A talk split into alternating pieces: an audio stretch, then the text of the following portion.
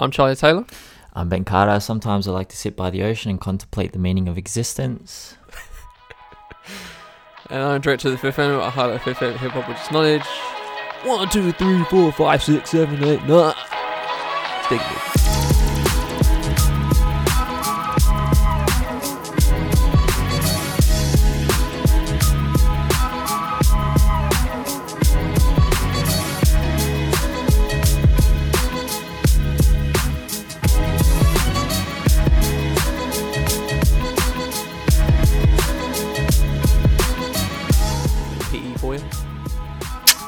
Definitely going to be uh, some PE featured in this podcast. That's for damn sure, man. I, these, these numbers are Uh-huh. these numbers are bonkers. I, I didn't anticipate this, but um, Did you know? Um, did you did you know that? Um, fun fact. Did you know that uh, Chuck D actually uh, sued Biggie uh, when he did the Ten Crack Commandments? I did not know that. I did not know that. Yeah, fun fact. Fun fact. I, I forgot where I forgot where I learned it, but I was just like, wrong. I, thi- I think he let, I think he chilled on it afterwards, but like initially he uh, uh, sued him for doing that one, two, three. So yeah, yeah. So fun fact, fun fact for you guys, and you're gonna get a lot of facts on this particular episode. So you know, uh, plenty more where that came from. Hi Ben, how's your week been? What have you been to this week?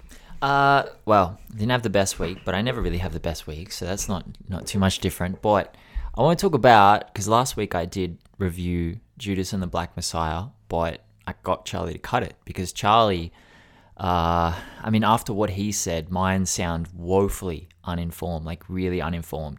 I'm not going to review it this week either, uh, but I will say that having done some research during the week, I certainly echo Charlie's sentiments because Fred Hampton was a revolutionary socialist.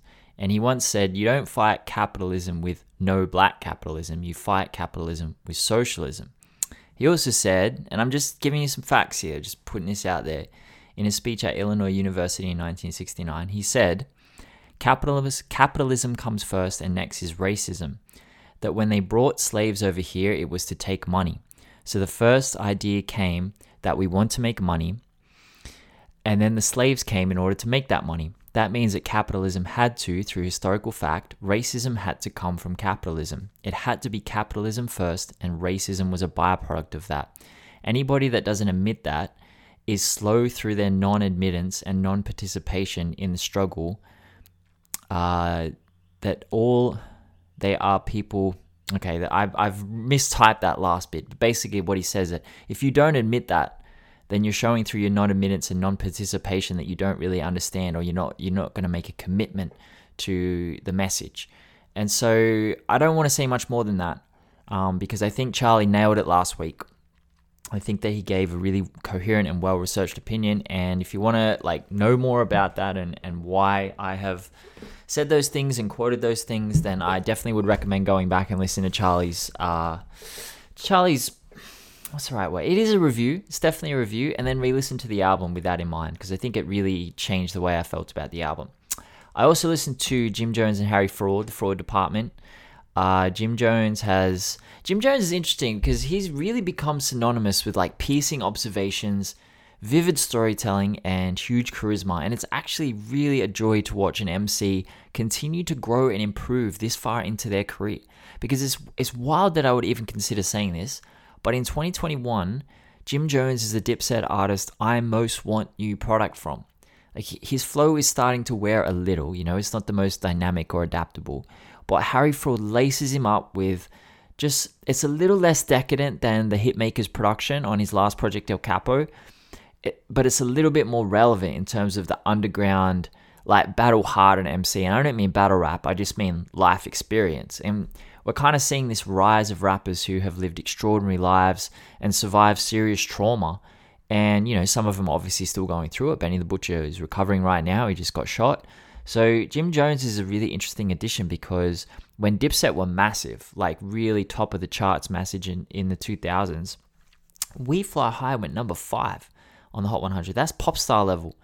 But Jim Jones is really at ease in this less glamorous role. Like he's focusing more on real life and, and real life experiences. Uh, it's just, I don't know, man. He's really, really maturing incredibly. I'm enjoying everything that he puts out at the moment. Um, he turns 45 this year and just continues to improve.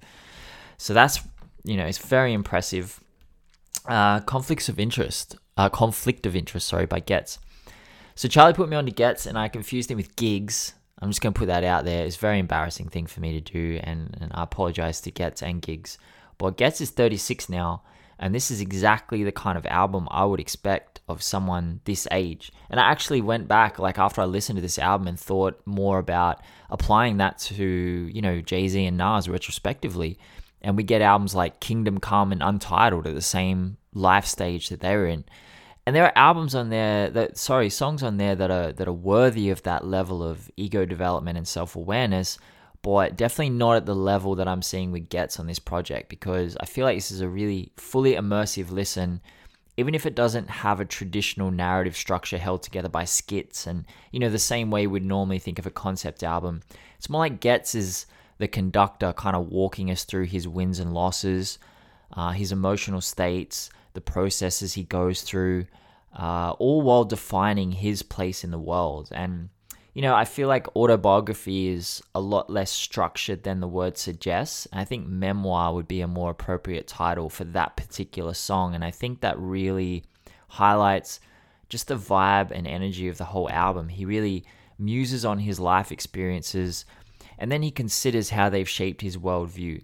And a lot of this album is just that, you know, Ghetts figuring out what his experiences mean for him in the present and how he can mm. use the present to better define his future.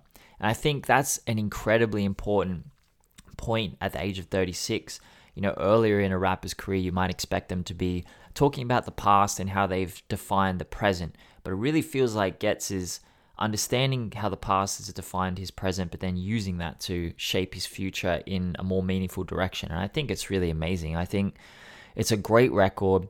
It's a little bit too long. I think they just could have cut the Ed Sheeran song. You know, I, I don't know. But I guess, yeah, when I saw it come up on my screen, I'm like, oh, no, no, no, no, I know, I know what we're going to get. Before he was done.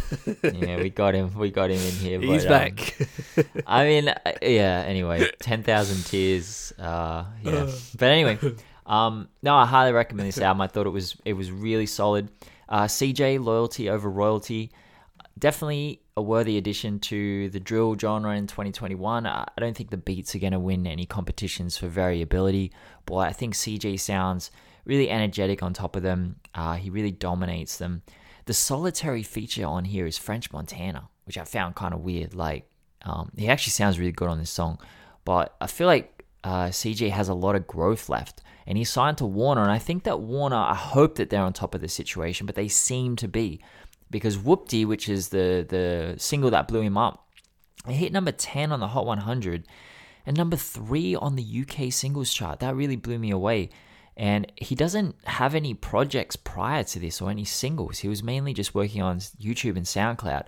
So my hope is that this is not like a Lil Nas X kind of situation where Warner are just trying to catch a quick first week and then dip because I actually think that he has the ability to progress and he has an adaptable voice. And I hope that this is a long term investment rather than a short term cash grab. But, you know, time will tell. Um, I'm still waiting on whether what they're going to do with Rumor, RMR.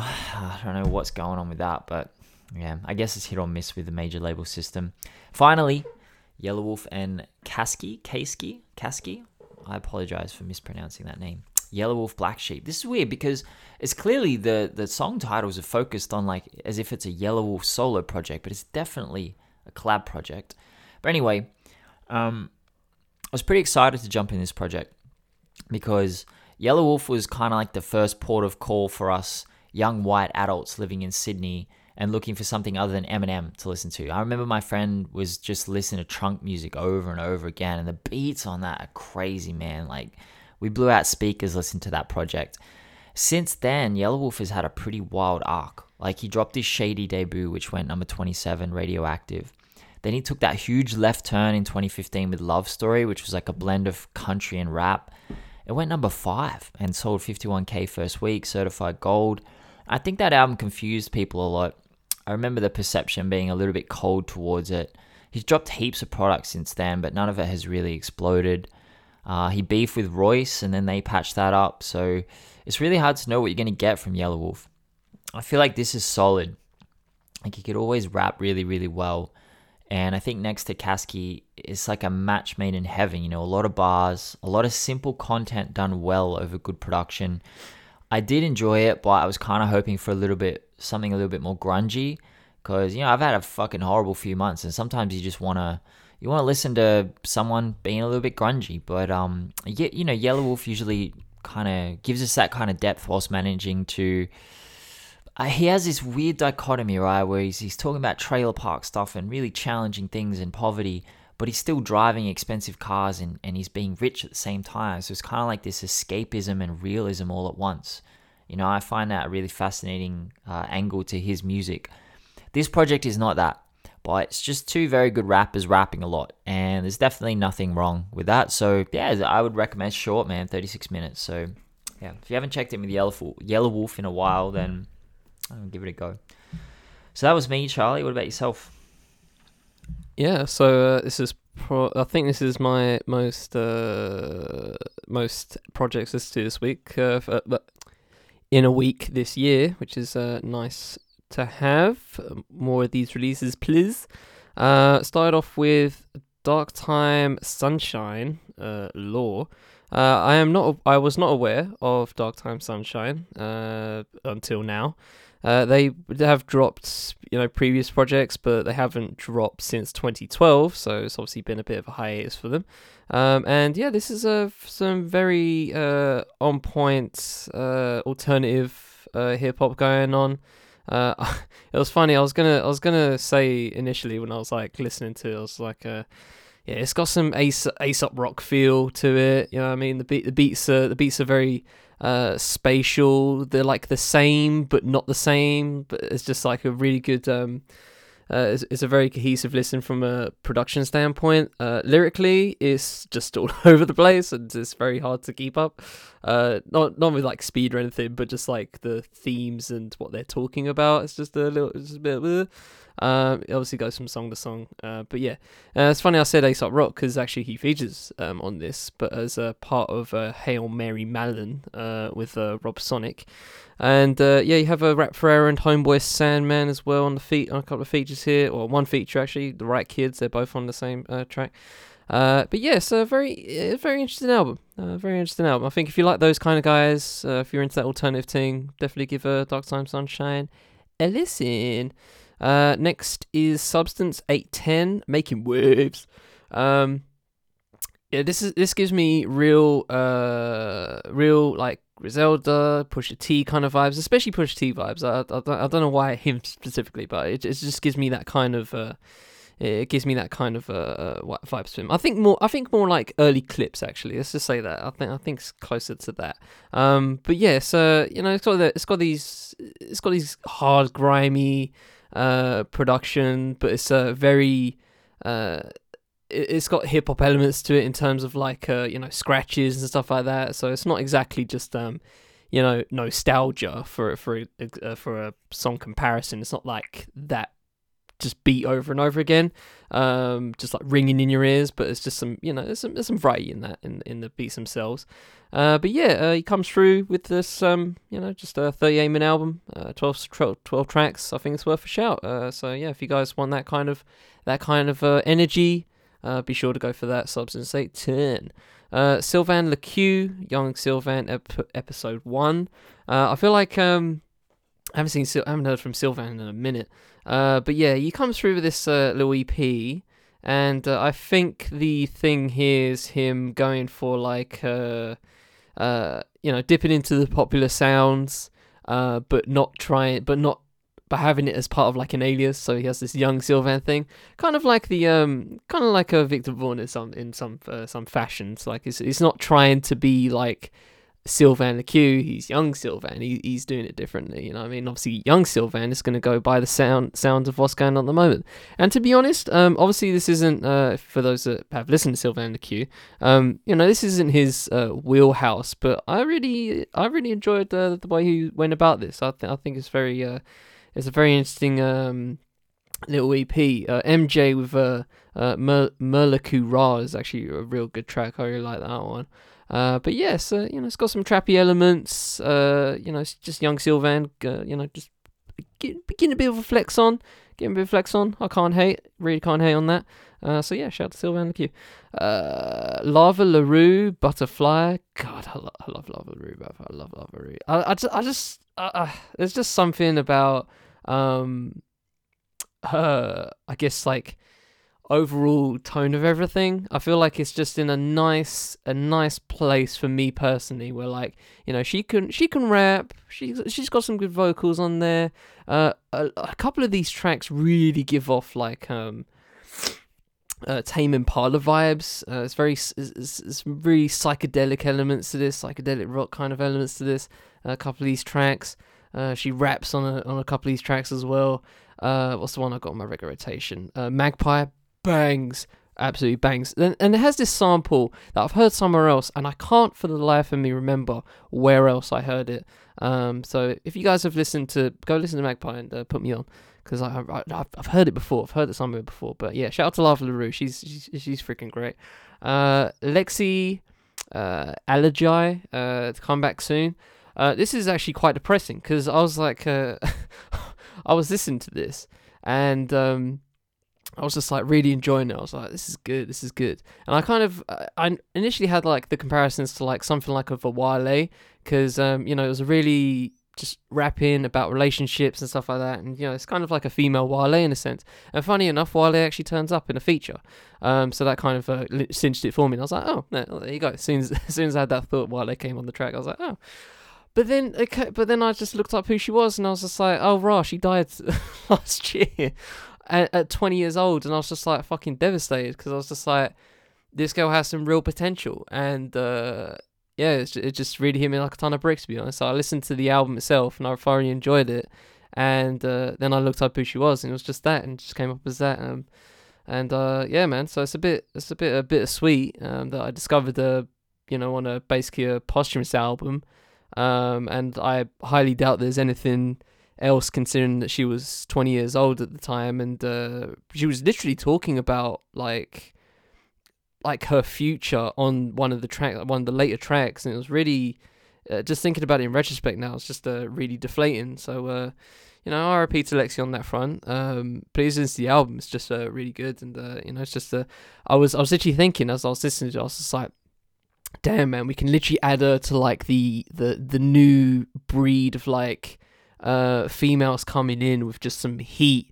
You know what I mean? Like her, Che Noir, Junie, and just all of them lot. I was just like, fuck, damn man, it really could have been it. But anyway.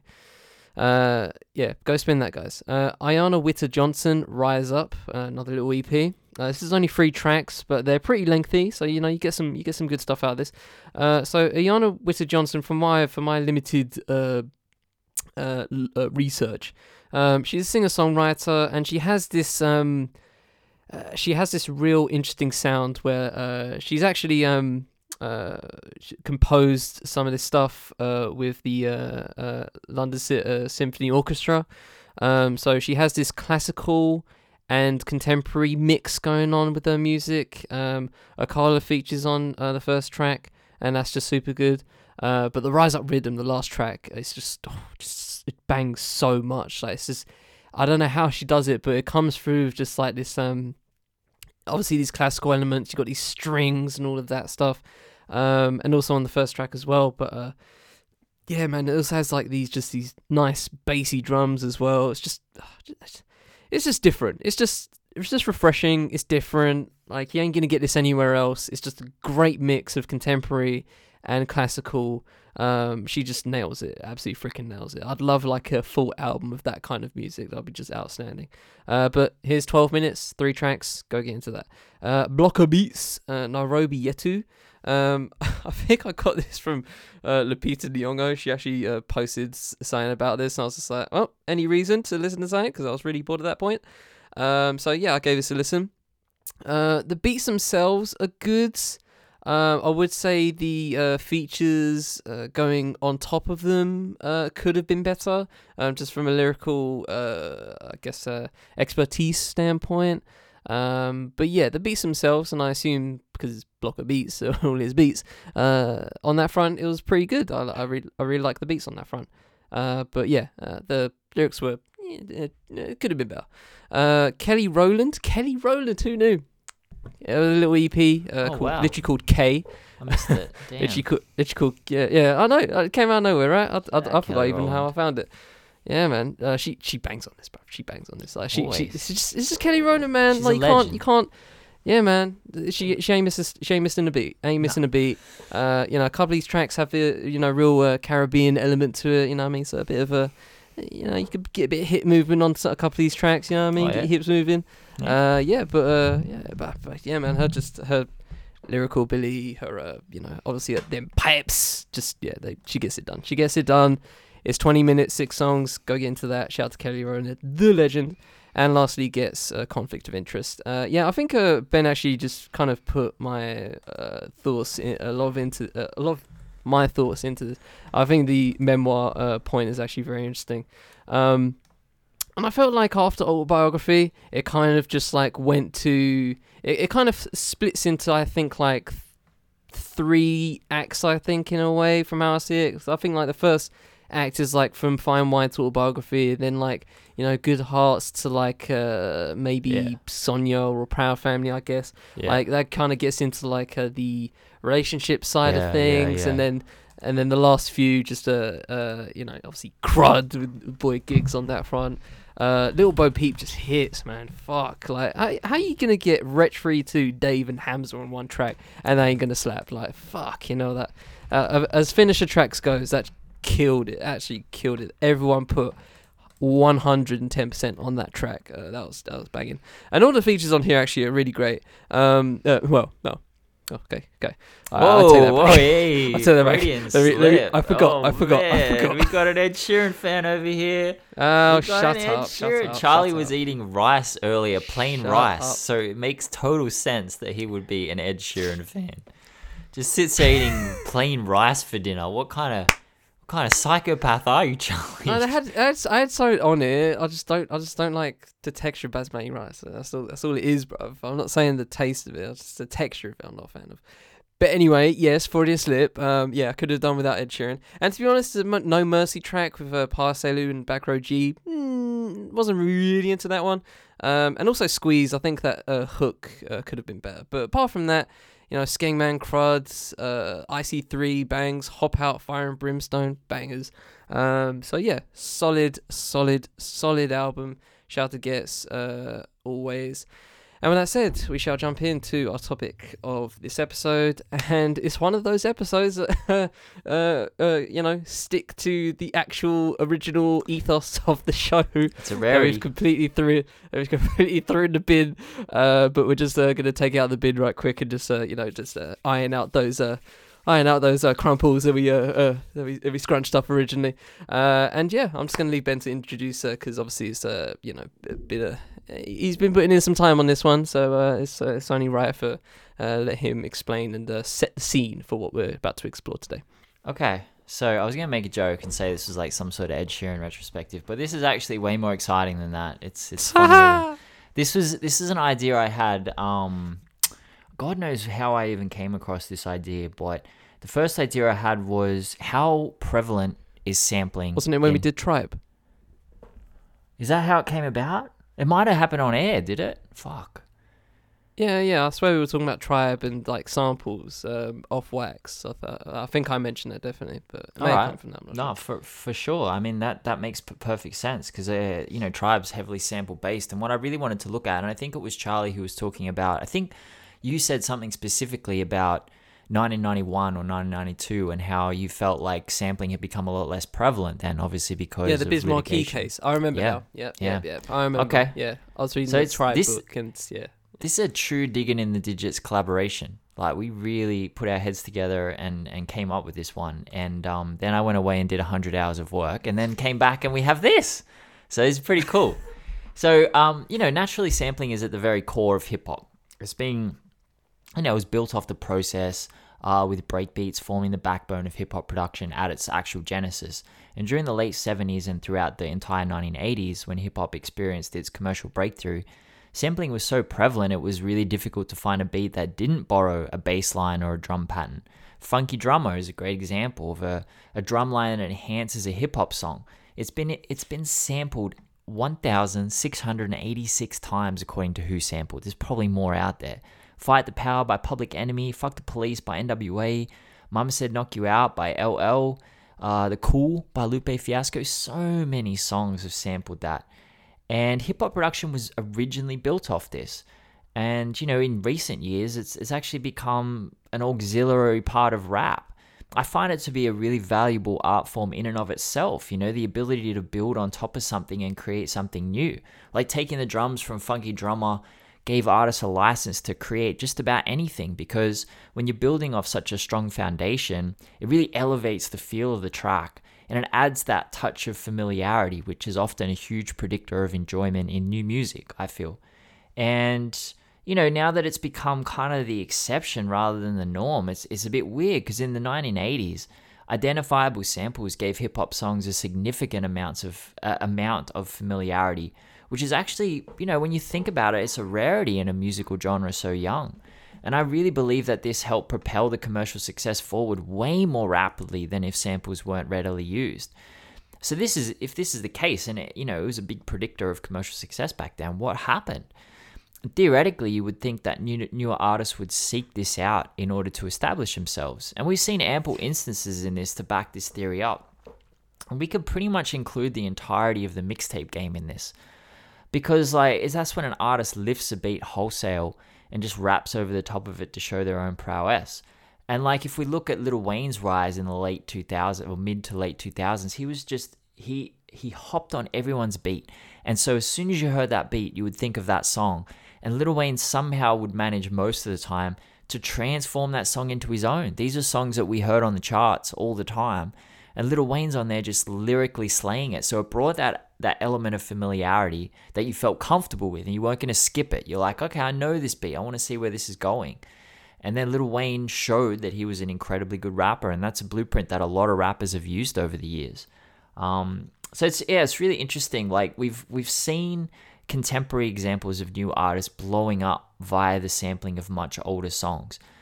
Like Juice WRLD is a great example of this with, with Lucid Dreams. Rest in peace, Juice WRLD. That song sampled Shape of My Heart by Sting, um, and it sampled it so thoroughly and without permission, I believe. I think they only found they, they caught it after the song had been released. But 85% of all the royalties for Lucid Dreams go to Sting on that song. And Sting actually loved the song. Sting said he loves Lucid Dreams, which is another thing we'll get into later about the delineation between uh, publishers and rights holders and actual songwriters. That's something that we're going to talk about a lot in this episode. But it didn't matter that 85% of the royalties went to Sting in that and that, that Juice WRLD wasn't making a lot of money off it because it already had propelled him to the forefront of the genre by that stage. Like it was such an iconic and such a not even so much iconic. I, probably a lot of rap fans didn't really know this song by Sting, but it was a good song. You know, it was a really, really, really good song, and Juice WRLD was able to use that and then elevate it and put something else on it and, and morph it into something different.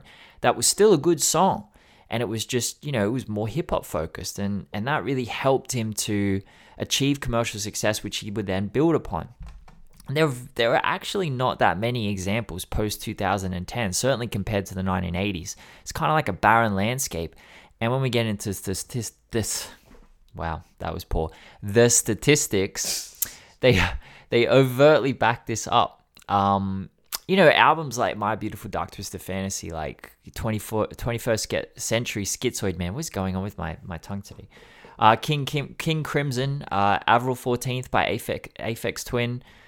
They're they're too expensive these samples. They're too expensive for anyone outside of the top echelon of artists to even really attempt it. So it's become really quite rare. And we'll talk about the Roc-A-Fella stuff in the early 2000s and whilst we all remember the the sped up soul samples and the revival of the samplers kind of like a you know like a little bit of a throwback and you know, it was it made for some incredible music. B is a great example of that by Common.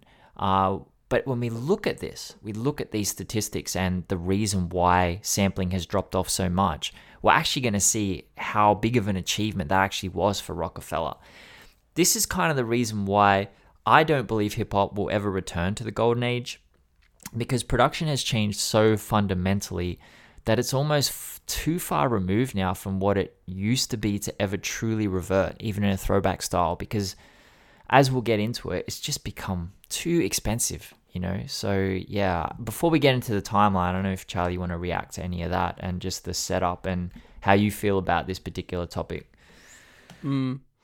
Yeah, no, I, I, I highly agree with on the last point. I think that's very uh point to say, and probably would have been say uh, something we said we would have said uh, to finish off. But um, yeah, I feel like that's kind of the there has to be missing ingredient, right? I feel like because when we talk about the golden age and you know people that don't feel like that uh, the golden age was the golden age, you know they they say whatever reason, but I feel like that's that has to be the the the missing ingredient as Yeah. to why. oh, for sure, for uh, sure.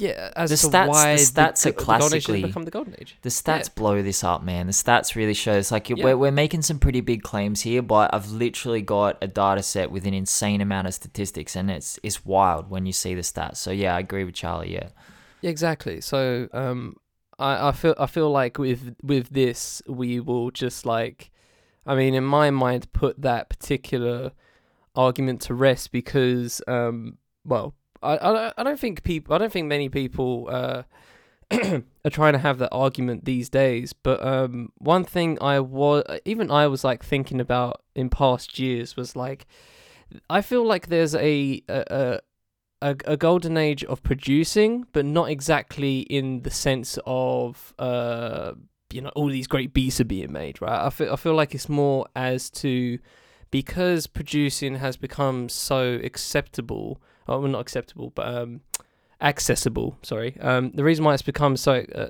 because it's become so accessible now, and like you know I could literally just.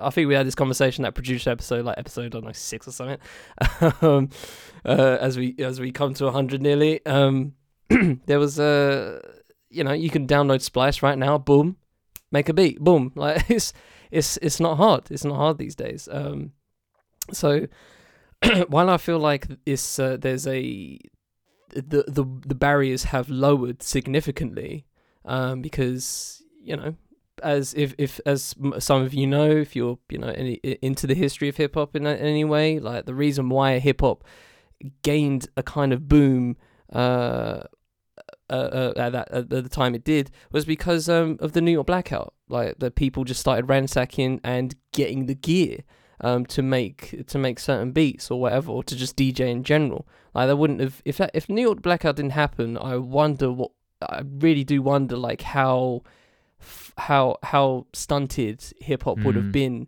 uh, after that, um, after that flashpoint, um, because really that when that happened, fuck, like everyone just had everyone had everyone had a crew all of a sudden. It's literally it. Once you get accessible, uh, once once things become accessible, uh, it's not about the haves and the have-nots. It's about who's just who's just simply more talented.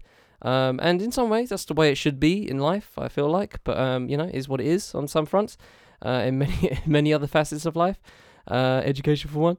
Anyway, but um, yeah, enough enough of that. Uh, but yeah, uh, this is. I feel like this is just gonna be a real uh interesting look. Uh, just how and, and I I don't know how where we're gonna drop this uh, particular particular graph that you have at the start of the thing, but like it's just the slope is so low. It's wild. It just go. It just plummets. It's it's it's fucking crazy just the, how much it plummets. And uh, yeah, so hopefully we just uh, you know settle a few arguments here and uh, and uh, just get some existential uh, confirmation on a lot of things. And uh, you know, not saying the quality's dipped in any way. I don't think it has. No. Um, but it's certainly it's certainly lost an, ing- an important ingredient um, for the whole for the whole body of work, I guess, for what hip hop is. Before we jump into the timeline, you know, we talk about the five elements of hip hop and one of them being DJing, and, and you and I often say that that's production.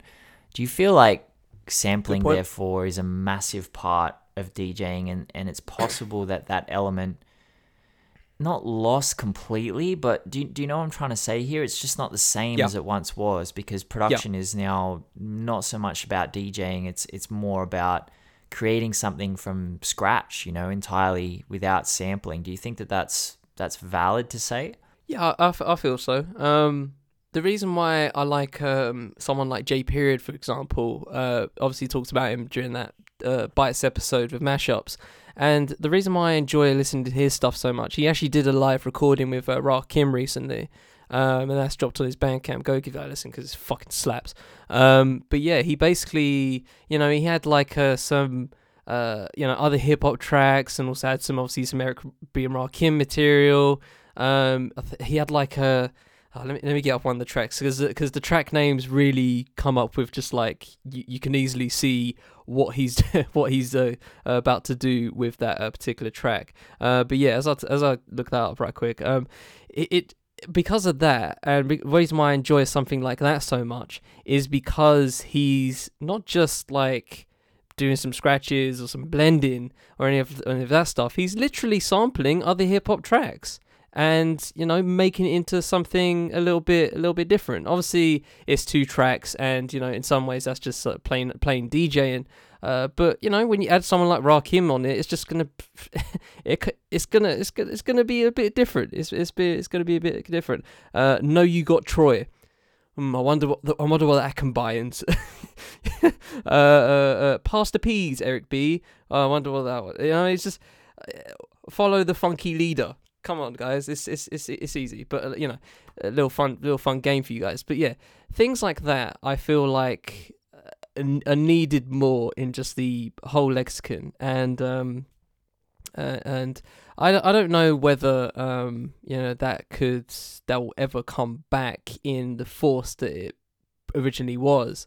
Um you know that's wishful thinking. Uh but yeah I've I wholly agree agree with you on that on that particular point of uh you know DJing itself is different now and uh for for better or worse. Um, you know, for better or worse, it is what it is, and uh, you know you can you can go people like a Ninth Wonder live stream or a Kid Capri live stream or a uh, D-Nice live stream, and you know you're gonna enjoy yourself, right? It's, it's you're gonna enjoy yourself.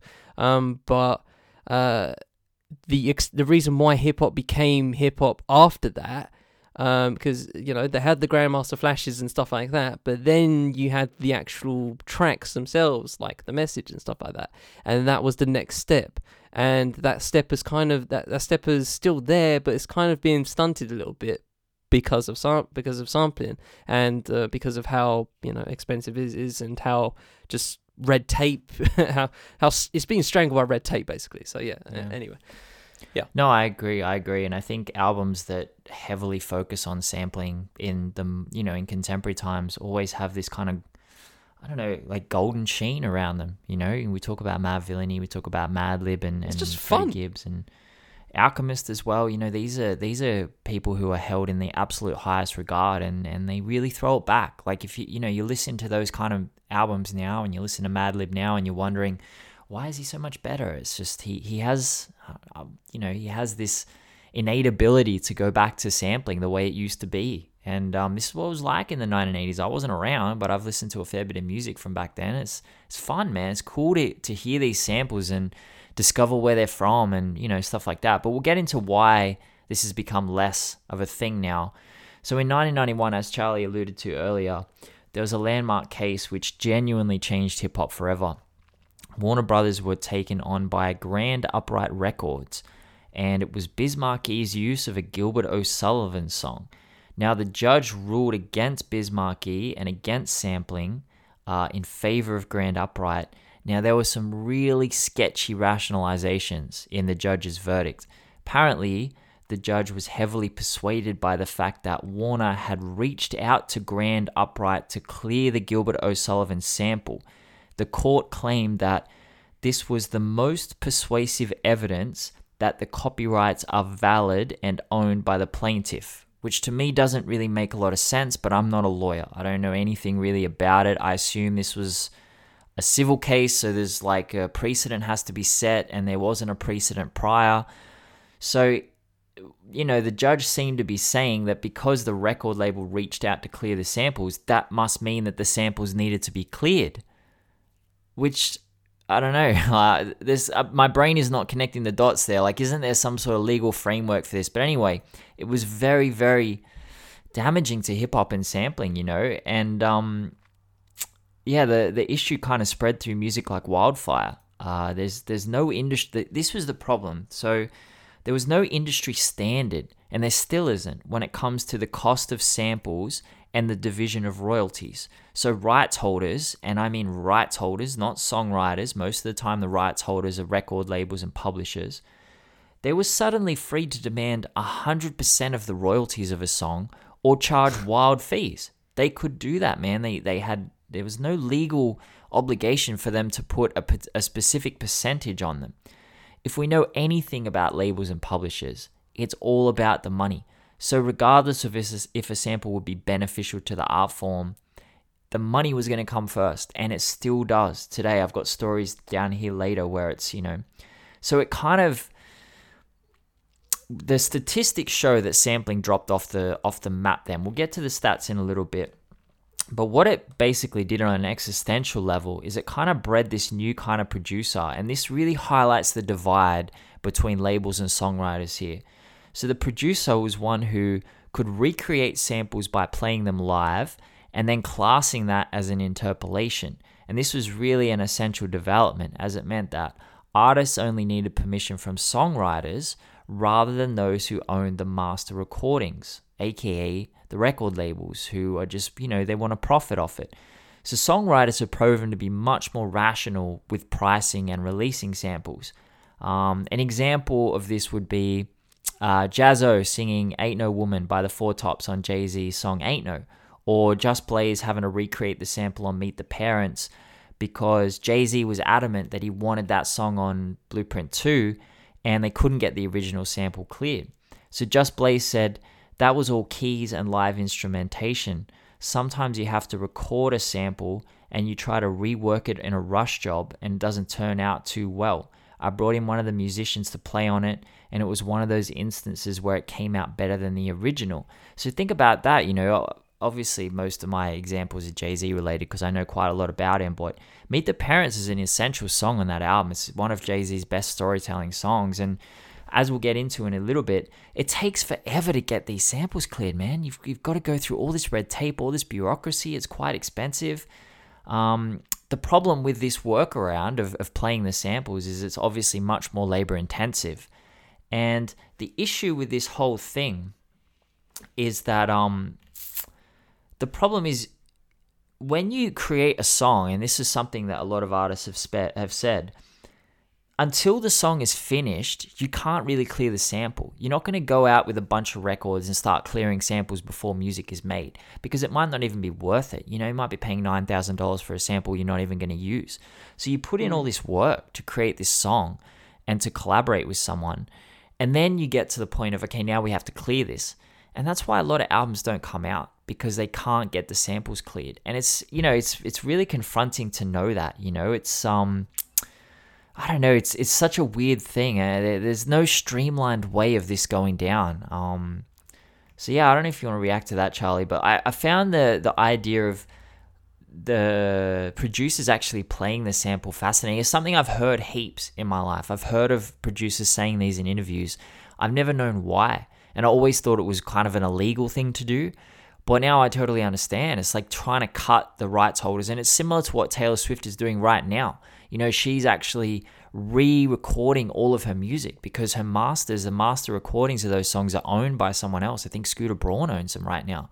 So she's going to re record all her music. So now when people want to use it, she's going to give them the new versions of which she owns the master recordings, and the master recordings of her old work will hopefully, in her eyes, be rendered kind of worthless. Um, but she has to re record her own fucking music, man, to own the rights to it shit that is crazy to me. Like it's just sad the way it's it's infected hip hop this way and, and infected music. Yeah it's um it's it's it's very it's it's it's bloody. Like for for for kind of no no reason. I feel like it i feel like the in in a utopian world it'll just be like and, and this is how I this is how I feel right when it comes to this kind of thing and and and the and the conversation of credit right. If you if you take a you know uh I don't know if if you want to like say a, a, well say say a chorus from from some other some other song right so you you said ain't no so that's a good that's a good example right so in my mind I feel like uh, in a utopian world, you would go to you know said artist or their estate if they're not here anymore, and you know just simply ask for the blessing and and and if they want to uh like you know have a uh, have a final say on the song itself or whatever um, before they say make a decision anything like that. That's how i feel in a, again in a very utopian way it should go down. But that's not how it is because and it could easily be i feel like it could easily be. I feel like just going to just ringing up like whoever and i feel like this is the this this happens in a lot of other circles right? And without all this just jammy bullshit and and you know having to dig into people's pockets right in that in that fashion um I, it, it just leaves a bad taste in my mouth because it's all at the detriment of excuse me it's, it's all at the detriment of the art itself i feel like. Um you have this song and you found a great sample for it and you built the whole song around that sample and you're just like this bangs this bangs this bangs and then you have to and then you don't have the funds to clear it. So then you just have to what keep the song in your hard drive for the rest of your life? That's just that's shit man. That, that's shit. Um so yeah that's that's kind of all the thoughts i had to it honestly. It just it just pisses me off to be honest. It's just it's just whack. Um the I, I now I'm now I'm just thinking um how many tracks since then have just not been out uh just just because they couldn't clear the shit. Oh Uh, gosh, the Uh, it, must it, be it boggles the mind. Yeah. it, it must it boggles the mind. So yeah, that's kind of just all I have in my mind now. It's just like oh, I just wonder what, what people's what people's votes are saying just for legal reasons. They literally just can't. They just, just can't do it. Can't drop it for whatever reason, and it just sucks. Like it's it's not wha- what it's supposed to be about. It's not supposed to be about uh oh you're, you're supposed to pay this amount for, for, for this licensing and stuff like that. So it's like, bro, like I, I I feel like just asking someone, and if they say no, then go by their wishes, and if and if they want to have a final say, then yeah, go for it. And yeah, but now it's just all of this. It's just it's just lawyers and and uh, copyright and all this stuff. Just uh, Eh, it just sucks. Eh, it's just whack. Well, let's hit the stats, and then I want to go back to that because that's an important point, and I've got some Punch the shit out of and- him, bruv. So we got the stats of fucking overt, like they're genuinely overt. So the 1991 Biz Markie case ended a spike that began at 3.5 samples per song in 1990, right? That's the highest in the data set. 2019 is the lowest, 0.33 samples per song. That's where we come from. That's where we. That's an insane amount. That's what is like ten times less, something like that. that's crazy, man.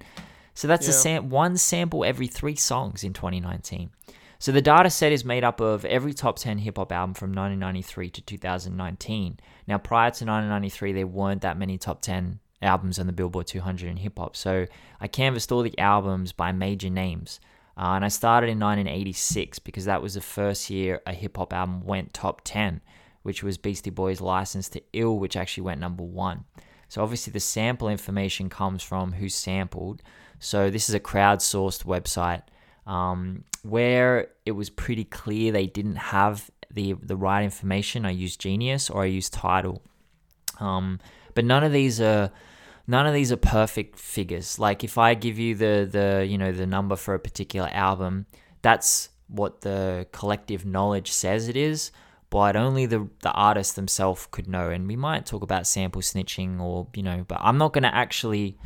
I'm gonna try not to use artist names. Um, Charlie can if he wants, but I don't really know all this stuff. You know, I'm not really tapped into it. Um, Connor would be a better person to talk to about this. He knows all about this. But um, so I'm gonna use. Uh, here are the numbers of samples per song from 1986 through to 1999, starting at 1986. So samples per song. So got 1.5, 2.5, 3.3, 2.9, 2.5. 2.9, 3.1, 2.8, 2.1, 1.5, 1.4, 1.1, 0.9, 0.6.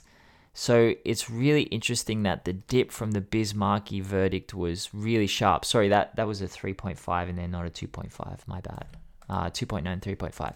So we went from 3.5 to 2.9, right? But it took a little while to land into like a solid rhythm because 1999 at 0.6 samples per song is really close to the average for the next 20 years. So by 1999, they'd basically set into this rhythm where this would this would be it, you know? That's you know that 0.6 is low. Um, and never again would that number ever go beyond 1.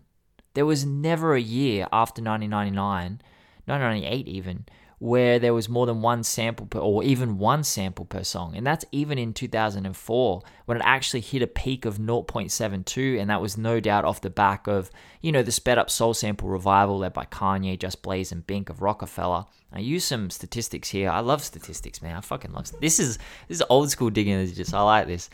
So the data backs this up because from 2000 to 2006, Roc-A-Fella albums average 1.18 samples per song, whilst the other artists average just 0.55, which is less than half. And also, it helped that Roc-A-Fella, and I'm using Roc-A-Fella here because this is, you know, this I don't believe this is sample snitching. This is pretty common knowledge that these samples they're they're listed in the the jacket of the album. These are probably all cleared. Um, they were they were capable of paying these sample clearance fees, on the back of obviously their Def Jam connection. And, you know, remember the Def Jam episode where the label was really at the pinnacle of their commercial success in the late 90s and early 2000s. They were absolutely mm. on top of the game. Everyone was shipping units at that point. And, you know, certainly all the albums that had the highest sample to track ratio were massive names with big machines to call upon. You know, so they they all had major labels behind them, whereas in the 1980s that wasn't necessarily the case. A lot of independent artists were racking up big numbers. Now, if we skip to the 2010s, we see the exact dynamic play out. Um, of the 339 top 10 albums of 2010s, only 64 have one sample or more per track, which is less than 19%. 21 albums have no samples whatsoever. Um, and again, at the top, same names, you know, same, I'm not going to name them, but like big labels, big machines behind them. It's very clear from these statistics that trap albums utilize very few samples. Uh, Without Warning by Offset, 21 Savage, and Metro Boomin was on here. That was the 44th highest of the decade. That's the highest trap album ranked. You know, that was 44 in the decade. So, then we get down to YG, which is at number 65. That's the second. Um, those are the only two trap albums that have more than one sample per song. So I think what does all this mean? I think it means it's, it's common sense in a lot of ways. And you're probably sitting there kind of nodding along, like, you know, this is kind of what I already assumed. I think the analysis really confirms what we probably already knew it's that modern producers and modern modern artists aren't sample heavy at all, and that it's become prohibitively expensive to sample.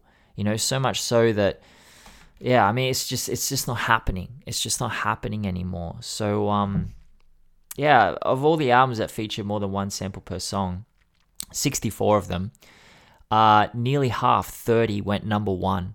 Um, 40 of them went top two. So basically, the label was saying, as I said earlier about My Beautiful Dark Twisted Fantasy, they're saying, yeah, if you're gonna go number one, sure, we'll, we'll throw the we'll throw the book at this. You know, we'll give you the budget right. for these samples. Yeah. But if not, if you go in top five, top ten, eh, eh, probably not. You know, and that the statistics back that up. So. Yeah, I think that's fucking. Those statistics are wild, man. If we could show people that graph right now, shit, drops off a cliff, eh? You, you know what that last point that you made reminds me of, right?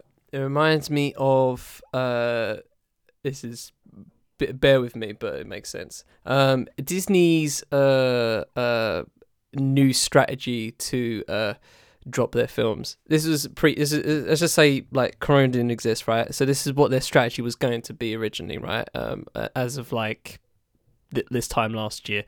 Um, literally everything that is a blockbuster, guaranteed cinema. Everything else, Disney Plus streaming. Like not even gonna go cinemas. Not even good. Straight, yeah. straight to straight to streaming. Straight to streaming. Yeah. Like that. That it, that's exactly the comparison I feel like this has as it, as it pertains to now. Like if you aren't a Dark Twisted Fantasy and you are guaranteed if you if you ain't guaranteed to go number one, then you ain't getting that P for it. Right? That's that's kind of what it is. And these and these people know whether it's gonna go number one. They, I feel like of all the uh, of all the artistic entities that, are, that exist right now, I feel like for music and especially music in the US, mainstream hip hop, I feel like they have a pretty fucking good guess of where they're going to place. Right? You, you see a Drake album, you, you know that that's gonna go. Right? It's it's it's nearly like book it. It's it's so nearly book it. Unless Honestly, some I f- annoying country artist comes out and then puts out like a bundle with tickets to a tour that doesn't even exist. I mean, look, man, I, I know that charts don't mean anything, but that was just lame. that was so bad. Like he deserved that number one. Oh man, that was wild. Yeah. Um. So that that was an anomaly. Uh. but yeah, that that was uh, that was interesting. Um. One album I want to shout out. Um. In this uh albums with most samples per song uh little list that you've done. Um. The one I want to mention, and it's the only only album with a two in it. Uh. That starts with a two. That's Watch the Throne. Funny enough. Mm. I, I was so I was literally like just glazing through it, glazing through it, and I was like, "Where are the two? Is there any 2000 albums?" I was like, "Let me let me look again." Is there any 2000 Is this is the only 2000 album? It's the only 2000 album uh, that has at least uh, as of Wednesday it's uh, 3.2. It, it has a, a, a 3.5. Right, that's just fascinating to me. That's all- yeah. absolutely fascinating. Yeah. And you just said, you just said like Dodge Fantasy, like that, that, that had a few, but this ain't No. on here. Not on this. Funny enough, funny how it, funny how that works. Like it's crazy. Like we What's think the- of Doctor Fantasy, and it's just like, yeah. What's the the previous the previous highest was 94 so 94 is the latest album on this list and then i think that's the top 30 heaviest sampled albums um, so Right. 1994 is the latest until 2011 there's nothing in between there and nothing after that everything else is pre-94 and then there's a wild. 96 here. is there oh it's my yeah, bad Fugees' the score. Uh, Fugees' the score. The Okay, no, no. 3.6. That's I fair, think that that's it. I think that is actually it. 1996.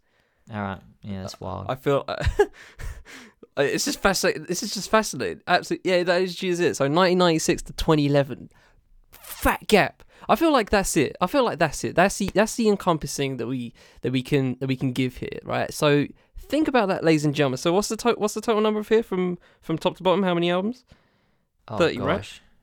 oh yeah on that list yeah 30 yeah Yeah, on that list, right? On that on that on this top 30 that Ben's done right here, right? all of them are pre.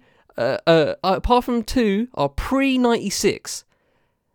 Think about that. Think about that. Two, two albums are 96 onwards. That is fucking crazy to think about. That actually boggles the mind. And kind of, and honestly, people, you don't need to see the graph. I feel like that that is the perfect uh, encapsulation and perfect visual that you can do for yourself. So you have everything else from 86 to uh, from 86 to 95 and then you have that 196 album with Fugees' the score uh, which actually was it its anniversary recently or, was it just um, people were talking about Lauryn and uh, Miseducation which is actually my yet. but anyway I think it Yeah. comes mid mid year, something like that. I don't Mi- know. mi- yeah, all right, all right, all right. Well, I think it was the Lauryn news, but anyway, I'll get to that in a light note. Um, and yeah, so um, I, just just think about that first. Of ninety six all the way to twenty eleven, and none re- none sins, none sins. Uh, you know, you, you, you mentioned like Alchemist, and Madlib, and all the and all these lot. Like, you know, they're still doing it, right? And I think we can, um, if you if you want to, we can go into the uh the the snitching side of it because I have a I have a kind of like a, a thought to that, to be honest. Um, but yeah, just just thinking about that from the, the only album with two with two starting with two in this top thirty list is Watch the Throne. That just boggles the mind, and I don't even think about it as that kind of album. But here we are with that with that answer, and you know you can think of other albums, and you're just like, oh, that, that has boss samples, that has boss samples, but it's not three point five. it ain't per so- it ain't per song. I think that's the reason we think of like one song that has like mad samples in it. Like think of um uh, Duckworth. There you go. That's three samples. Uh, you know, uh, Ninth Wonder did an amazing video on how he how he chopped that up. Go peep that. I forgot what who. I think it was Mass Appeal. But anyway, Go peep that. It's an amazing video. Um, yeah, that's free. That's free tracks right there. Maybe there's maybe there's a few more sprinkled in there. Who knows, right? Um, but that's just one song. Then you get to the rest of Damn. like barely one. I I can I can estimate like if yeah, uh, let me find. if I if I took a guess, I could I could I would guarantee there's probably less than one per song on that on that entire on the rest of that album. Um, oh no, it's not yeah, too so- bad. It's not too bad. I Oh, wanna is it? sam- What is it? sample snitch, but it is um it's in the top twenty of the 2010s. It's it's above one, so it's up there. ooh, It's- ooh, it's- above one, above It's one. not too wow. bad. It's not too bad. I think there are some sneaky samples used. I mean, this is another one. example of this is another example of what I was trying to say. Like, um, Yeah, of the yeah. you know, I've just got the data quickly in here of the top fifty artists who use samples. So the top fifty with regards to samples per song, only two are like pre 1996 artists, like artists, uh, sorry, post 1996 artists who de- debuted either 1996 or later. That is Jay Z and Kanye West. Jay Z debuted in 96. Everyone else is is pre. But like if we look at the 2010s and we look at artists with uh, above a two, I mean, again, like it, it's it's these pinnacle albums where these are some of the best albums that we've ever heard. Watch the Throne, uh, Nothing Was the Same, great album. 444, Forest Hills Drive, you know, Life is Good, My Beautiful Dark Twisted Fantasy, Take Care, like Born Sinner, uh, We Got It From Here, Tribe Called Quest, Damn by Kendrick. These are all in the top 20. And, and what that says to me is that this is still an essential part of creating an incredible album. It's just become too expensive. And before, like, to get into the point, if you don't mind me continuing, is that all right if I continue? Yeah, go for it. So the point about sample snitching, and I'll let Charlie explain it a little bit, but like what I want to ex- what I want to say is the reason why it's such an issue is because of record labels and how uh, how how hard it is to actually clear these samples. You know, like uh, DJ Booth wrote a great piece on it, and it focused uh, Deborah Mannis-Gardner, who is the president of DMG Clearances, uh, has experience with Fat Joe, Lupe, Eminem, Nas, The Roots, Drake. Great insight into the difference today compared to the early 90s. Uh, she said that she worked on Common's first album and the samples were so cheap that you could easily afford to fit four or five samples per song. Like, very easy. She said now publishers, read publishers, not songwriters, they want a minimum, she said, of 10 to 15% of earnings. Multiply that by four for four samples on a song. And you've got to remember that the artist is only making a tiny portion of the song as it is because their own label is going to be taking a, a large amount of money. So that's what 60% gone to samples already. So you got 40% left. Say the artist makes 10%. What the fuck is left for the artist, man? It's a tiny amount of money. Um, so she said that for a mainstream album at the moment, you have to expect to pay 150,000 upfront just to clear the samples, just to clear them. That's not even the the earnings on top of that and the the publishing that goes to them. $150,000 and the process seems really convoluted. You know, obviously as I said earlier, the song has to be made before the sample can be cleared because the publisher wants to know how their song is being utilized and what the content of the record is. So you have to write and record the song knowing full well that the publisher might bar you from even using it or charge you a ridiculously expensive fee. Now, there are two Jay stories, as I say, most of my stories are Jay Z related, but they're usually pretty indicative of what goes on. Um, the first is the song Streets is Watching off uh, Jay's second album. He couldn't swear. So apparently, in the last few days, an actual uh, uncensored version has been released and it's on Tidal. But up until a couple of days ago, it wasn't officially available because the person who originally provided the sample requested that Jay Z not swear. So all of the official versions are censored. He did that so in order to clear it because he'd recorded the song, it was ready to go. And this was just the way it is. And of course, the other story is the Annie sample story. You know, Jay Z had already he wanted the right he wrote to the rights holders and fabricated a story in order to clear it. That's how hard it is to clear these samples and what you have to do to jump through hoops to get them. And I think to me that's surprising. You know, Danny Brown said he spent like seventy thousand dollars on the process of clearing samples for Atrocity exhibition. He said he would never do it again because it was so expensive. Redman mm. said he once spent nine thousand dollars just to clear a James Brown sample.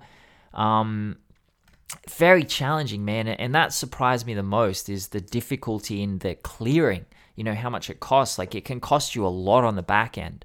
But just to clear the sample in the first place is wild. And yeah, I, I, I, the sample snitching thing, I don't really know how to tackle it, to be honest, because it's something I've only come up against recently. I, I didn't, I wasn't aware of this. I was not aware of this. Uh, yeah, Charlie, do you have any thoughts on it? Because I don't really know what to say about it. Yeah, I feel like it's um it, it it's it, it it's it's it's got layers. Like it has layers to it. Um, I feel like the first one is um the fact that uh it remind when I when I hear like something like sample snitching, it reminds me of the time where like uh all the all the prominent NY nineties uh, producers you know, the Premiers, the Pete Rocks, Lord Finesses, all of them lot, right, would go to the Roosevelt Hotel and just fucking rinse uh, this uh, uh, just like treasure trove of uh, of, of vinyl. And uh, you know, it was it, I, f- I think it was on Hip Hop Evolution uh, on Netflix where like they did a few uh, had a few people talk about that orally, uh, or history on it, and uh, yeah, the, the, competitiveness that they were like talking in the, the competitiveness in the way they were talking about it. It's like, oh, what, did he get? Fuck, no, I need to get something better than that. You know what I mean? Like it's just stuff like that. It, it's interesting. So for them, I feel like it's in some ways a sport. Um, and you don't want to like you know step on other people to just like or, or have your fans step on or, or, step on you to go like ah he's got he's got this oh bro he's got that sample. Oh my gosh I heard that somewhere. Right? And uh, they actually find it and then they just lay out to the world. Uh, but I feel like in that world it wouldn't have been it was never an issue right? Because la di da social media comes through and everyone can just like say oh madlib had this feature by this artist uh, da, da, da, da. and you know that can possibly spread like wildfire because um, i know there are you know sample digging communities and people literally spend all their days just like trying to find trying to find a sample to this uh uh, three seconds snippet that Madlib did on the end of Crime Pays or some shit, you know? like, you know, people do that. People live their lives for that kind of shit. And, you know, it's fascinating, but I don't think I'd, you know, stake my entire life on it. Um, but yeah, it's just, um, because of the advent of social media, I guess, and because people can just like share this information, um, it bakes people out. It, it does bake people out. Um, and what counts as what counts as infringement because um, I know, uh, you know, for people like uh, YouTubers and stuff like that, they can't use a, a song for like I don't know three seconds, five seconds, something like that. Otherwise, they get demonetized. Um, so you know, what what's the what's the length? What's the what's the cutoff for a regular hip hop song? And does it matter? Um, if it was like a track that was on like a deep cut on an album or uh, a, a, number one single that spent five weeks on number one the charts. Is is there a difference between that? Is is there like it's semantics, right? And that's kind of why I don't even. Uh, that's why I, it's kind of why I just don't subscribe to any of this like bullshit about the red tape because it's just like why I know why, but you know just why, bro? Why? Why? Just enjoy the fuck it up, my guy. But um, you know, on the sample snitching front, I just feel like people are much more uh attentive, for better or worse. Um, and you know, people just go out and just call it snitching, and I can understand why producers and DJs uh, feel that type of way and feel like you know you, you're blowing up their spot basically. Um, you know, I, I can understand that you're, you're basically blowing up their spot, and uh, you know, just saying like uh, oh, oh, I've heard that somewhere. Let me go find it. and actually, it reminds me of this. Um, I forgot who. I forgot who. Uh, I forgot who uh, went at him. But like Frank Ocean did a a, a complete uh, like took a whole track. I think it was Eagles. May have been Eagles. Um, uh, it might have been Hotel California actually. Um, yeah. So Frank Ocean took a track. I think it was by the Eagles. Uh, don't quote me on that. Um, it was, yeah, um, Hotel California. Yeah, it was. Yeah. It, it was Hotel California. Yeah. So he took that whole track. He took like the whole, you know, skeleton of it and basically made it into a Frank Ocean track, right? But we everyone knew it was based on Hotel California because it's hard. It's not hard to you know clock that, right? Um, if you have a decent ear, right? But they still went at him, even though the track itself wasn't being sold. Like he, I think he dropped that track for free, um, Frank Ocean. So you know, there's no bother there, but still they were hassling him for it, and that's just that's just overkill. Like I feel like, um, but again, in some ways, there is some worth in that because you can go and uh, that could that could be the gateway song for for some for, for some random person. They they might really enjoy the Eagles, and then they heard some uh, R and B artist did a rendition of it, and then they go to listen to it, and then they go listen to more Frank Ocean. But in that sense, I feel like it's so jarring because who cares about uh, whether someone listens to the Eagles or Frank Ocean? Um, I feel, I feel, I mean, me personally, if I listen to some, uh, like I said with the the Lava La Rue track, I desperately want to know what that sample is because I've I've heard that somewhere else, and I really want to know what it is. I want to know the OG Yeah. sample. I, I I told you off wax. I've been watching Snowfall to, uh, in the past couple of days. There are so many heaters on that freaking show, like just classic bangers. Um, they had a freaking um, oh fuck. I think it was like a, uh, oh yeah, they had California Dreaming, um, and not by the Mamas and Papas. It was by uh, it was by some other dude. Let me get my Shazam up right quick because I want to give credit. Um, but yeah, you know, in that case, that was a cover, and that's another conversation we could have possibly had with this. What's the difference between a cover and a sample? Well, that's the thing. that's the difference because the cover is exactly what I said earlier, where it's an interpolation or a cover of, and the it goes Moses, to by the way. it normally goes to the songwriter in that instance. If you're taking the master, this is the key thing with the Frank Ocean thing, where he just took the entire master recording and then put his own vocals on it. So he didn't re-record it; he just kept the instrumental. I haven't heard the song, by the way. I'm just reading this. Um, so that's a that's a sample. But if you're doing a cover, and you know, Placebo, for example, is a British rock band. They they released an album of covers where they just replayed the samples themselves live. That's a cover. Uh, so Yeah. you don't have to pay the rights holders because you're creating your own master recording of this. So you have to pay the songwriter. Um, so that's the difference, and that's why a lot of Okay, artists will, Okay. uh, a lot of producers will play the sample themselves because then they only Mhm. have to pay the songwriter and not the rights holder. Okay, good. That, uh, that's some that's some good info right there. That's some good juice. Um, so yeah, um, that's just a really good answer. I don't know where to go with that, but yeah, that was a really good answer. But um, yeah, so I, I just I feel like the snitching part of it is just you know um, I don't think people understand uh how easy it is to blow up somebody's spot on that front, and who knows whether like uh because I, I don't feel like producers actually uh, go to Instagram and go like, "Look what you fuckers did." Now I'm now I'm getting uh, called for you know uh, uh, using this three second sample. Now you you fuckers, you know what I mean?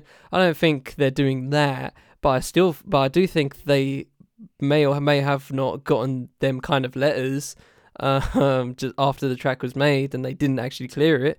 Um, and again, it goes back to what what counts as like r- grounds for it. Like, is it just the one second or the whole track itself? Like, I can understand it when it's some uh, something like uh, uh, fucking uh, the the the like Duckworth, for example, where like you can clearly catch the.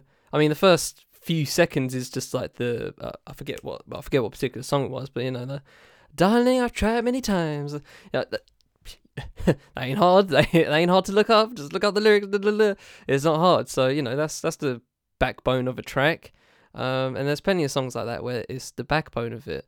Um, but I just wonder, and this is kind of just a, a rhetorical question, but I just wonder like what's the what's the line for it? And I feel like it's gone to the point where it's just like if you if you use just a smidgen of it and uh you have to you have to I guess clear that shit. Um, but I just I just it just it just makes me uncomfortable. The whole thing makes me uncomfortable, and this is kind of why I don't for for some things in life. I I would love to experience doing it, but I just if I can't if you can't do it with the you know with the full freedom, then why do it at all? Um, and and that's just me, and that's just very existential about it. And I'm not looking to be a producer any kind, but I wouldn't mind trying one day. But I feel like if if I'm gonna do it, I'd do it in the traditional way, just to just because I'm a semi purist in that fashion. But you know, eh, eh, eh I mean, I, I just, like like I said at the start, I feel like the whole thing has been just a, a sheen has been lost because of this, because of all this, and um, that dip is just it, it makes us laugh to think to to look at, but it's it's scary. It's, it's lost something. It's scary just to think about that. Like to to you know go back to that the score to watch the throne. Like none nothing else cracks the cracks the top thirty, and that's just disappointing. I, I just I just find that sad, and I feel like it's uh, it, it and I, I I wouldn't say right. Let's just say for hypotheticals, and I'll kill it here, and you can go wherever you want with this.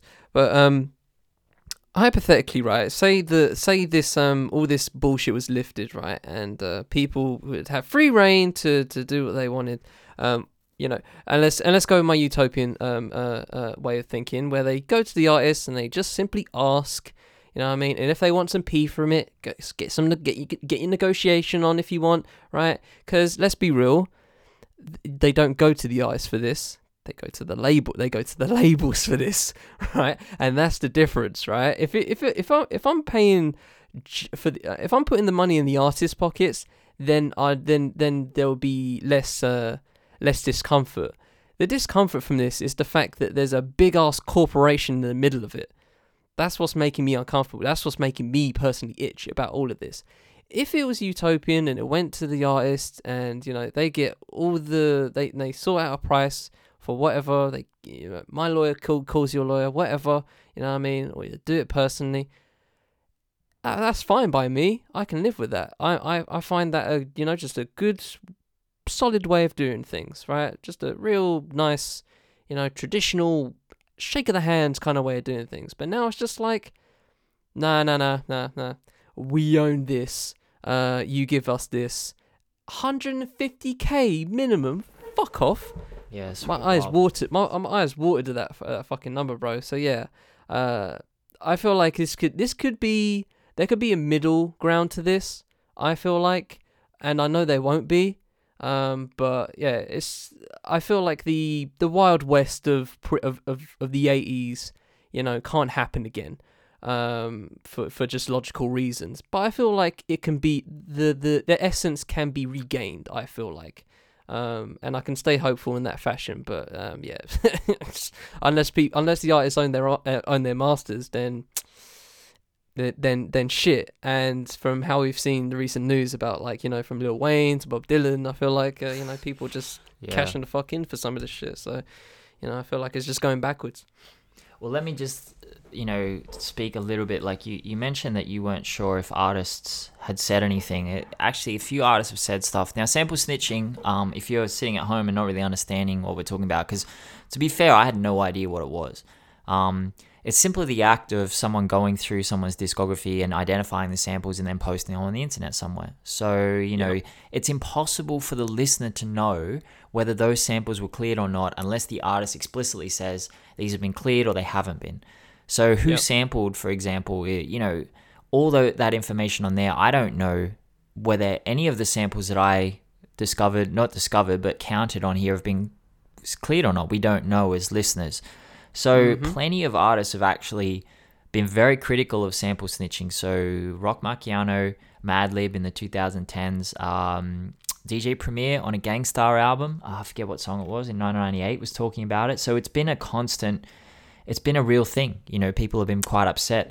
And my thing is, I agree that songwriters should be paid uh, when their art is being used. And I also agree that songwriters have the ability to say, I don't particularly want my song used in this way.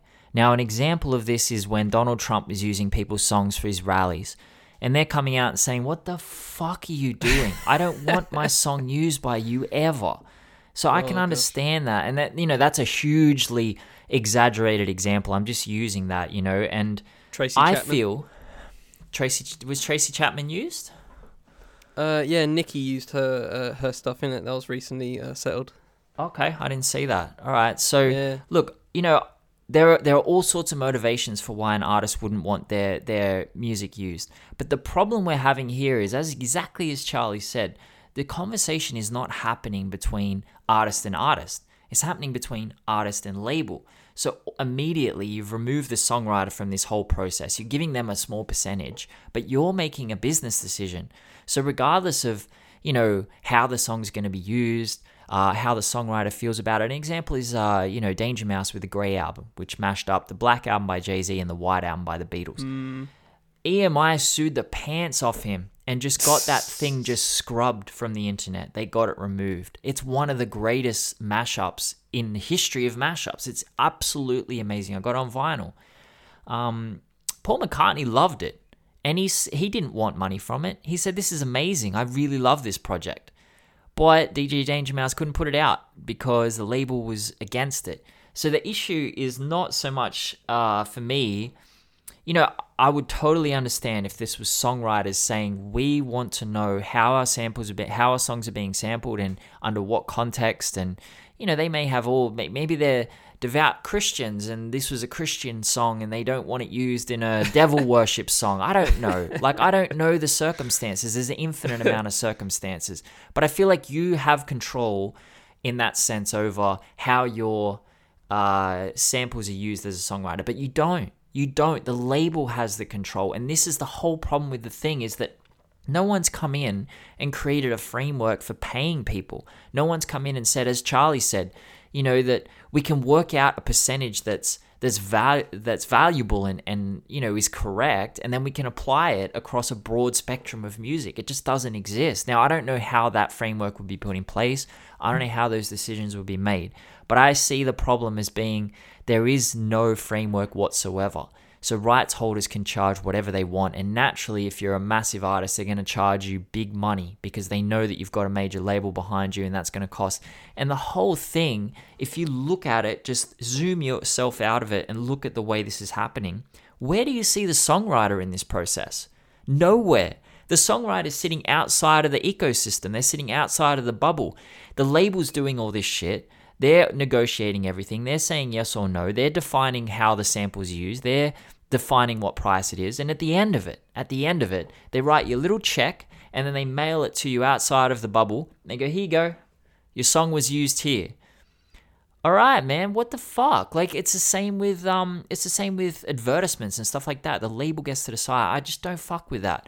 So with regards to sample snitching, normally I would say if it was solely the songwriters that you were, you know, taking music from and then deciding not to pay them, then I would probably be against it. I would probably say that's not cool, man. Like I think you should pay the songwriters. But this is artist against label, and how am I ever going to be against the artist in that? You know, I can't ever be. Just I'm I'm opposed to labels in such a strong way. So I can understand both sides of it.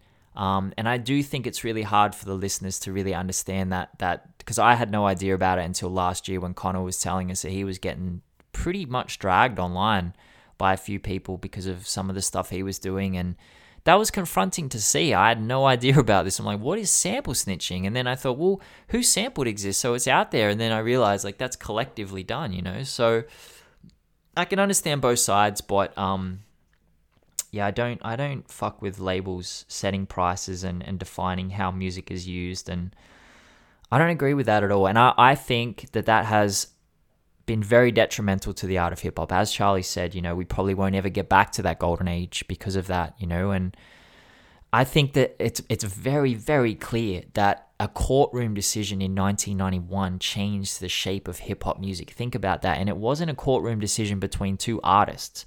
It was a courtroom decision between two labels.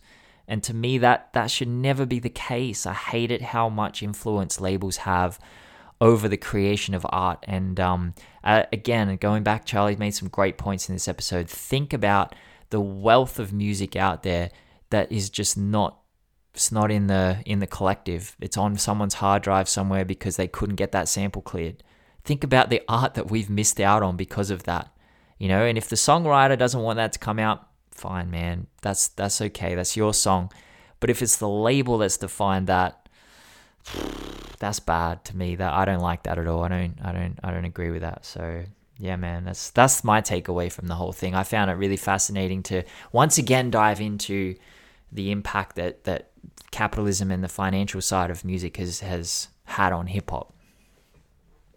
Yeah, um, it's just disappointing, like to It is know it is how much yeah. of a seismic shift that is. It's sad. Like you know, uh, you could you could you could pound for pound you could you could make an argument that that particular decision um fundamentally just kneecapped what hip hop was and officially you could say that exact flashpoint uh made hip hop into a business uh, instead of just an art form of what Well, it all happened around this time, right? Anyway, like we've we've come back to this point so many times in this podcast. We've done like ninety seven episodes, and I swear in half of them we've come back to the early nineties, and like the major labels getting involved, and it's just Yeah. it fundamentally changes sound of hip hop. And shout out to hip hop for being so incredibly adaptable because you remove a huge element of that sound, and it it actually Yeah. just propelled itself further into the mainstream. So you know that is the the sign of an incredibly healthy type of music. But like, you know, you're right. Like it's just that that that verdict and that that yeah, just fundamentally changes sound of hip hop. It's crazy. Yeah, and you know, it it it, it, hip hop evolved for better or worse, and you know, uh, we have we have said that like you know, uh, an essence has been lost, but that's no that's no like diss or whatever to anything that came after it. Uh, any of the music on that front, obviously not. Um, but it, it would just it, I I I would just love to see that parallel universe where like it did where it was maybe just a little just just a little less stringent and uh, didn't involve the labels at all in that kind of decision making. Uh, uh, yeah, the, the fact that the fact the whole thing was taken out of the hands of the artists themselves just really jars me, and uh, you know, it just it's just it just makes the whole thing very fascinating, but also just very disappointing uh, on that front, and just uh, and just learning about this for the past hour. It's just uh, yeah, it's just been a bit been a bit f- uh, flat to realize, um, yeah, and just bonkers, uh, absolutely absolutely bonkers just to think about. But uh, if you're cool with that, we can leave that there, and uh, we can up yeah.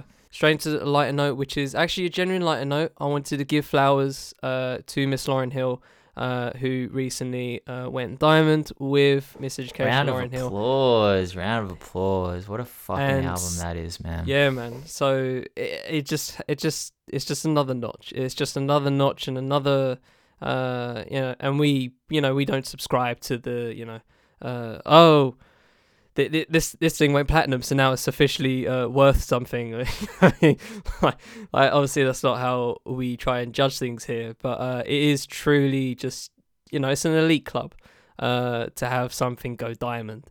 And uh you know to have an album of that magnitude of that uh just epic detail and heart and soul into it uh and personability is just outstanding to think about and uh you know to have an album such as miseducation go uh go diamond uh along with you know plenty of other works um it's just it's just crazy and uh, you know, so I just wanted to give flowers to Miss Lauryn Hill on that front. Um, on the uh, on the uh, what's the what's the on the precipice of Women's History Month, which is which we are actually starting. Our is it next week? No, no, we have. No. Uh, uh, uh, Well, that's- oh, yeah, that's a yeah, tough yeah, one. Yeah, Tuesday. yeah. That's a tough one. Next- yeah, yeah, we're, so- we're gonna have to Yeah, so next episode. We're gonna have to record pre Women's History Month to drop in That's weird, Women's? History Month. Yeah. So what? Yeah. on the, okay. so the second, starts- yeah. That's Okay. weird. Okay, yeah. So we're recording next week, but uh, technically the next episode will be in March, and that will be when we begin our Women's History Month. And uh, since we're there, I might as well just announce the uh, artists that we're going to do since we've locked in recently. Uh, so we are starting off uh, with Da Brat. Then we're going through uh, next to Mary J. Mary J. Blige, which is going to be fascinating because obviously she's hip hop, but uh, not like just hip hop. So I'm gonna, uh, we're gonna, that's gonna be a fascinating catalog. That will be through. interesting. Yeah. Yeah, and then uh, going straight into MC Lyte. Uh, then we're going to Eve, and then we're going to finish off with uh, well, funny enough, we were talking about contemporary to- uh, contemporary cool last week, uh, but we're going to do Nicki uh, Minaj. Uh, uh, ben Ben wants to do Nicki uh, since she's apparently retired, which I never Wow. believe unless they're dead. But uh, you know, that's we're gonna we're gonna see we're gonna see, and I guess her arc has kind of been filled in that front uh, you know, for for the past ten years. I feel like she's gone through uh, a lot for a career, uh, Yeah. and obviously from a from a pioneer standpoint, I feel like, and well, we're Yeah, gonna get we'll get to that when we get to that, but I feel like it's a good, it's a good contemporary example of like a retrospective. I feel like it's probably the best one out there. So yeah, those are the five females we're going to cover uh, for the next five weeks, uh, for the next five episodes here on DITD. Go straight through episode 100 with those, and uh, I think our anniversary episode is going to be in eight, is sometime in April, late April. Ooh, Uh, so we're gonna we'll, we'll do we'll well, we'll do something for that. I don't know. We'll think about it. But yeah, yeah. Last anniversary episode was good, but I'm super keen on uh, this next five run because I've been listening to Brad all week, and um, I want to. I feel like there needs to be an existential episode after we do these five episodes, and just have a look at.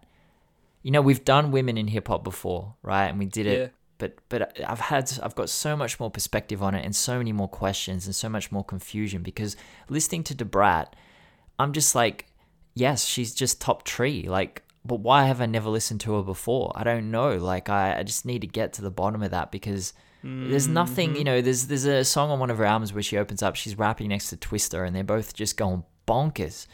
And I'm just like, what the fuck, man? She can, she is at the pinnacle. Like, yeah, I don't know. I, I need to, to have a look and, and think about that because the Nicki one will be interesting. You know, um, it's gonna be a celebration, man. It's not gonna be, there's not gonna be any hate from me. I've always loved Nicki, and she's actually no, honestly, man, she is the most successful uh, female rapper of all time.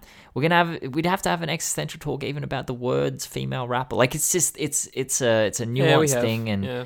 It's gonna be interesting. It's gonna be really interesting. But I'm super excited, especially Mary J, because I've never di- dived into her catalog before. You know, obviously she's Mm-hmm. popped up everywhere on everything, so everyone knows about Mary J. But like, I want to listen to her disco. I I assume she's got a million albums, eh? So I'm gonna have to start jump, jumping into that like ASAP. But um, yeah. yeah, that'll be interesting, man. I'm I'm super keen on that. So uh, yeah, definitely tap in for that. We always nail these uh these monthly things. We actually really do really well with them. So if you Yeah. you know if you're not fucking yeah. with us, then stick around because the next five weeks is gonna be great. Oh, she's got so many albums. Okay. Oh shit! Oh man, got- no, we there's can't like there's this. like at least there's like at least like eight here. Uh, uh, I mean, we uh, could uh, probably uh, skip a Mary Christmas, like Yeah, I'm, yeah, I'm, I'm, yeah. I was gonna say we're not doing, or or think like about two or the or, or maybe the London sessions. But uh, London yeah, we'll, we'll we'll we'll do a we'll we'll, do we'll do a, a, you know the good amount as if uh, you know as, as we as we always do and give respect. Uh, but yeah, that's gonna be that's gonna be good. So I feel like that extension conversation is gonna be fun at the end of that. Uh, I feel like that's uh, definitely worth uh, definitely worth revisiting. Um, I'm gonna relist that uh, previous episode we did like a I think it was like uh, like pre so like, episode, like before episode 10 like yeah single digit episodes one of the first ones we did one of the first proper ones we did number eight, um, episode eight.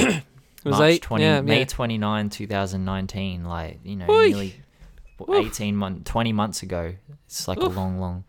We were like, Yeah. that's the thing. I, I want to listen to that because, you know, I assume that, you know, both of us are pretty aware individuals and we, we grow and, you know, so I want to listen to that and see, yeah, if that matches up with my current worldview because I think that yeah I might get I remember it being a good episode from how i you know but uh yeah we'll see we'll see how it goes from you know two two years onwards you know. I think we've yeah obviously as, as you said like uh expanded our horizons on that front i've learned a lot uh but yeah it's going to be interesting. So that's the slate for the next few weeks uh you know if you if you ain't into it uh you know drop subscribe drop a review and then uh, say uh, i hate women and uh dip out. It's all good but anyway, apart from that All right.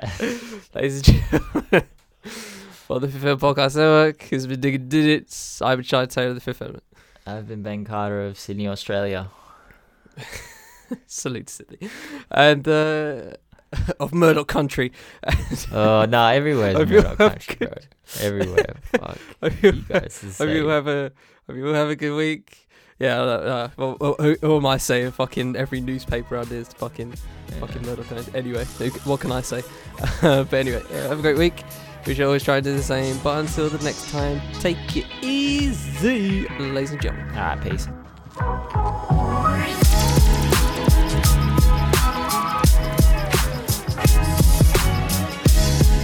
Digging in the Digits is produced by me and Ben Carter. The show is edited by me. Music for this show is Piece of Video Games by Bonus Points. Thanks to Chop Records for the ability to use. Socials for the Fifth Element, Hip Hop by Numbers, bonus points, and Chillhop Records will be in the full show notes wherever you're listening. This has been a Fifth Element Podcast Network production. Thanks for spending time with us. We shall see you next time for Women's History Month on Digging Digits.